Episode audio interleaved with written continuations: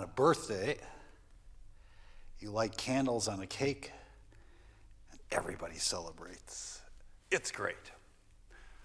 But on Christmas Eve, when we all light our candles, there is a little bit of sadness at the end of Silent Night when we all have to blow them out.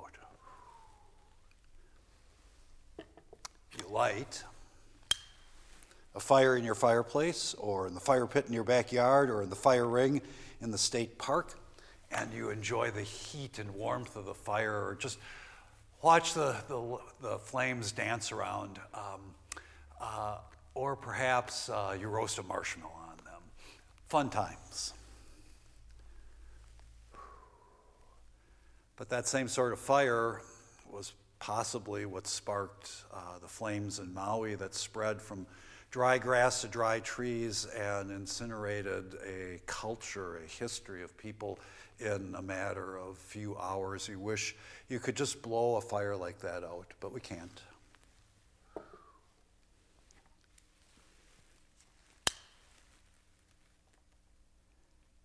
And of course, there's the power of light all through Scripture. Goodness, hope, possibility. And then it is, it is accompanied through life with all of the things that are hard and reflect the darkness of our souls or the souls of others. So frequently those things seemingly are what determine our path or the path of the world. But as people of faith, no, no, no. We are in a different place. We believe in the power of the light. It is transcendent. It is eternal. It is what wins the day. Let's talk about that a little bit, uh, based on today's scripture lesson, and then, you know, how might that have real significance in the world we're living in right now? So welcome, welcome to uh, this week's sermon. I don't know when you'll watch this one. We're in an interesting three-day period on the church calendar.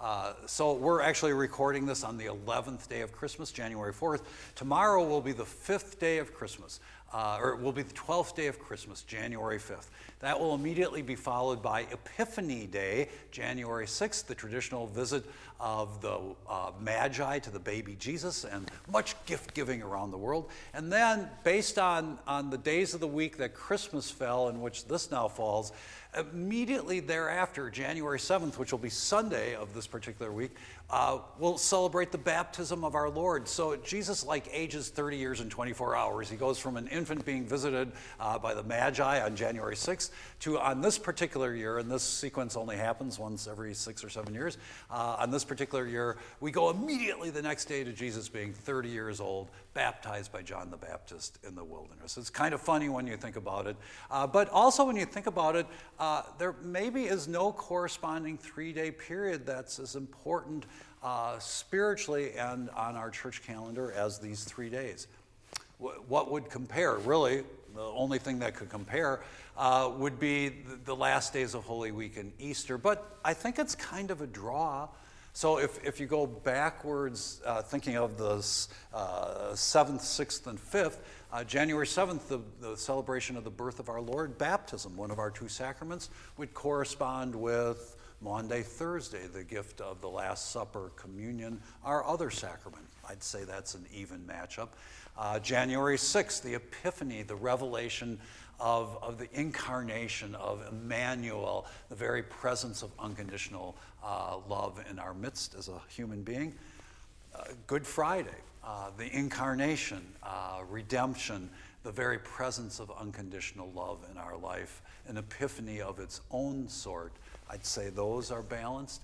And then you have Easter morning, new life, resurrection, redemption, but it lines up with the twelfth day of Christmas.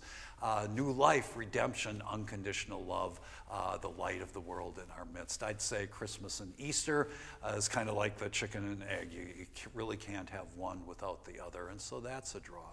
And so just kind of, you know, uh, theoretically on my part, I can't think of another more important three-day period In, in our theology or in our beliefs as followers of Jesus.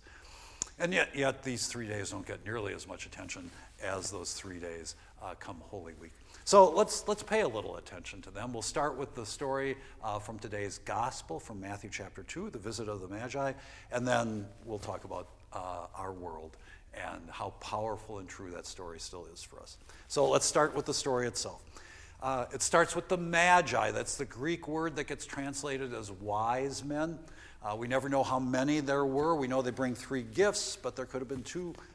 Excuse me, there could have been twenty. Uh, all that we know is that they, they perceived the star, and Magi means they're a mix of astrologer and astronomer. It means they would have been kind of the scientists of their time. They would have been worldly and used to travel. They probably were uh, extremely affluent. And so these are significant people, uh, but not so significant that they don't notice the birth of the star uh, in the skies, and, and their curiosity Uh, gets the best of them, and they decide we, we have to go find it. It must portend the birth of a king. And has it ever struck you as interesting that they, they seek a king not their own, uh, but their curiosity is more important than their allegiance to any one king, and, and they head towards the star. And when they get to the Bethlehem, uh, they are wise enough to ask for directions. Uh, they're significant enough that they get a private audience with the local King Herod, who would have been put in place uh, by Caesar Augustus at that time. And, and in the midst of all of that, Herod himself responds and says, yeah, hey, tell me about where you find him so that I can worship him too. And, and then they, they, they finish their quest. They make it to Bethlehem. They find the child. Um, uh, Upon finding him, they share, they, they they bring out their gifts, and then they are overwhelmed with joy. And and the last part of their story is that, again, they have the wisdom to recognize, eh, we're not going to tell Herod, and they return to their home country by another path. It is an amazing story filled with light. Until we consider the other character in the story, Herod, interestingly, usually referred to by historians as Herod the Great, because he did much public infrastructure in Israel. He rebuilt uh, the largely dilapidated temple of the time. He was an Idumean, which means he was Semitic, which means he was kind of related to the Jewish people, and as a result, he, he followed Jewish customs, at least in public, like uh, eating kosher, not eating pork, among other things. Seems like a nice guy, right? But he was paranoid and homicidal.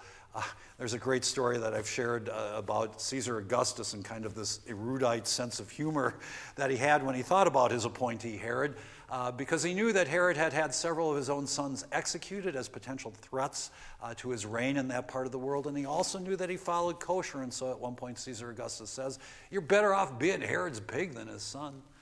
Your, your life survival chances a little bit higher. And, and this then is Herod. He, upon hearing uh, about the wise men, uh, the Magi, and their little mission, he is frightened, and all Jerusalem with him. But Jerusalem isn't frightened because they share uh, anything in common with Herod. They're just terrified because of what Herod might do to them if he's scared. And so he's afraid, and, and he tries to find out when the child is born and where the child is so that he can wipe the child out. And when the when the when the Magi do not return to him, that's exactly what he does. He he has all the children of Bethlehem under the age of two killed. The only way Jesus escapes is because Mary and Joseph have a dream, and they, they flee to Egypt before they can be found. It is so much darkness in the midst of so much light. What's what's the difference? I mean, and and and not even our best moments, but I think in our moments where, where we are being disciples of Jesus Christ, which I think for a lot of us is, is actually a lot of the time, we are we are the Magi. In other words, we too understand the importance of curiosity about our world. We too uh, should never be so aligned with one with one king, with one politics, with one uh, overriding set of priorities in our own lives, that we cannot be curious about something entirely different. And in fact, not just be curious about it, but pursue it. And pursue it at, at considerable cost, perhaps in time or, or money or something else. And, and as we pursue it, to not be afraid to ask for help and instructions. But when we finally reach the spot, when we finally see Christ revealed in ourselves or in someone else, in other words, in those moments of epiphany, they, they open our hearts with, with an amazing capacity to share and an overwhelming sense of joy. This is what it means to follow Jesus Christ. And, and what's different about it? What's different in the story is that, is that so very sadly, Herod, he, he walks alone. Nobody's with him. He's afraid of everyone else. He pushes everyone away. Um, uh, his is a journey that gets only less and less filled with light. And, and the Magi are just the opposite. Uh, they start in the light of the star, and, and they journey ever forward uh, into the light of the star. It is an amazing thing until they get to the light of the Epiphany itself. This then is our spiritual heritage. What does this mean to us in our world today? One of the things I'm struck by right now in, in our country is the intense debate about immigration along our southern border. Uh, there are a lot of political opinions on that, and there is no probably one solution to that, and so it's it's rightly debated. But uh, the thing that we can bring, in a sense, to all of those conversations as Christians is that before you get engaged in any uh, partisan debate, and, and before really you can even uh, wisely come up with the best of solutions, and, unless you remember that we're all human beings with certain human uh, vulnerabilities and needs, and, and unless we have empathy for the plight of the people who come to the border, then we will for sure make the wrong decisions about their lives and our own lives. One of the things that's striking about so many of the people that are coming to the border right now is that they come from Venezuela itself, either as citizens of that country, or, or they are people who've come from Africa and Asia and, and travel via Venezuela.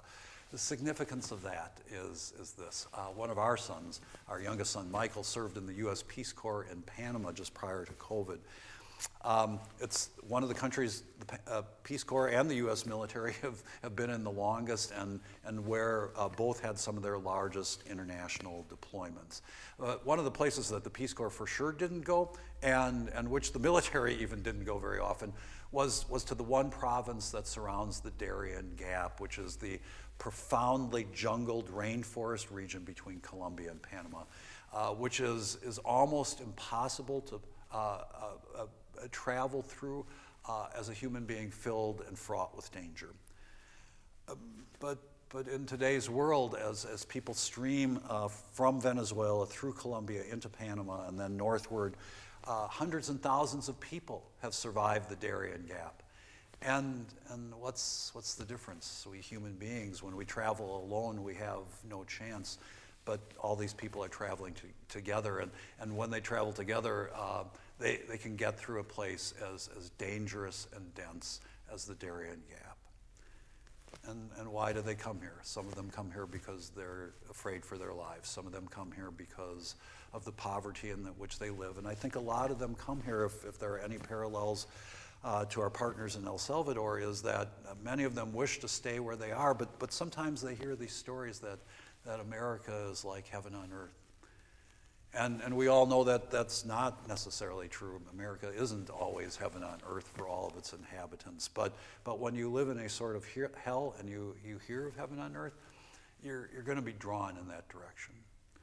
And so our love and our empathy uh, has to be for, for people who, who um, in such dire circumstances, go through such dire circumstances to get to our borders, while also remembering the, the needs and, and plights of so many people already in our own country. And and perhaps, um, you know, regardless of what you or I might think the political solution is, as, as people of God in Jesus Christ, one of the most important solutions for us to remember is, is unconditional love towards our neighbors and the awareness that ours is a God of great abundance. We should not think of scarcity when we think of problems like this. We should think of abundance and, and how it can be multiplied and shared in our world. This is a powerful thing for us to work on as the people of God and as a congregation, perhaps with some unique insight uh, because of our years of walking alongside our partners in El Salvador. Uh, another parallel to today's, today's world. Um, The Hamas invasion of Israel on October seventh. Um, over a thousand people slaughtered mercilessly and horrifically. Um, but that now has been followed by exponentially larger numbers of people uh, being killed in, as part of the re- retaliation by Israel. Um, it is horrific suffering on all sides, and it's a suffering that, that echoes suffering from um, decades ago and centuries ago and millennia ago. And it creates um, such gloom and darkness in the human soul and, and the fear that it might spread further. These things are real in our world. How, how will there ever be light in the midst of all of that? And then the, finally, there's Unity Lutheran Church, two thousand twenty-four, a year probably of some change in our midst. Calling pastors, calling two pastors, not something we or most congregations have a lot of experience with. And there will be other challenges too. Um, always the economics of a church are a challenge. Our priorities. I think, honestly, one of the challenges that we face is that uh, the people of this congregation are so very involved and busy in so many things. But the people of this congregation are also involved that there are so many opportunities for us to do significant and important mission. But but how do busy people fit in one or two or five more things to, to fulfill those missions? And, and, and we as a church don't want to overwhelm people with one more thing, and yet we also as a church recognize what a significant impact we can have on lives. And we don't want to let that go either. That is a super hard line to walk.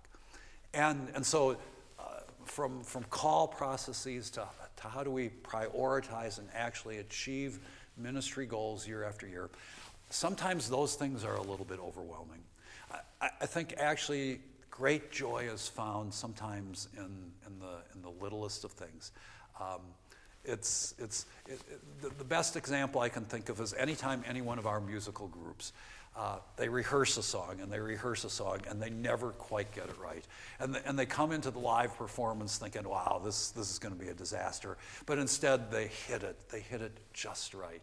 And in that moment there is great joy, not just in those musicians, but the people who get to absorb the beauty and the, and the power of that sound. And suddenly there is light in the midst of what perhaps had been perceived as impending darkness. Fear isolates us. It causes us to be alone. When we're not afraid, which of course is one of the great messages of both Christmas and Easter, when we are not afraid, we resist the temptation to walk alone. And instead, there is something about us that is, that is um, curious enough and energetic enough and connectional enough to seek other wise women and men and children out so that we could walk together, uh, not just toward the light, but in the light while being the light. This is our profound gift and power to share with the world. In two thousand twenty-four, I hope every once in a while you will think back to Christmas Eve and you will think back to these three days, Christmas, Epiphany, Baptism. And perhaps you'll even remember this candle and the light that it sheds. And it will occur to you that even if you are afraid or discouraged or we are struggling or you are struggling, that, that something inside you will be reborn. Something inside you will be washed with the waters of baptism. Something inside you will give voice to the Christmas good news. There will be a revelation within you, and you know what it will be? You will, you will look around and you will see that you are surrounded by fellow followers of Christ, and you will say to yourself, I do not walk alone. Done.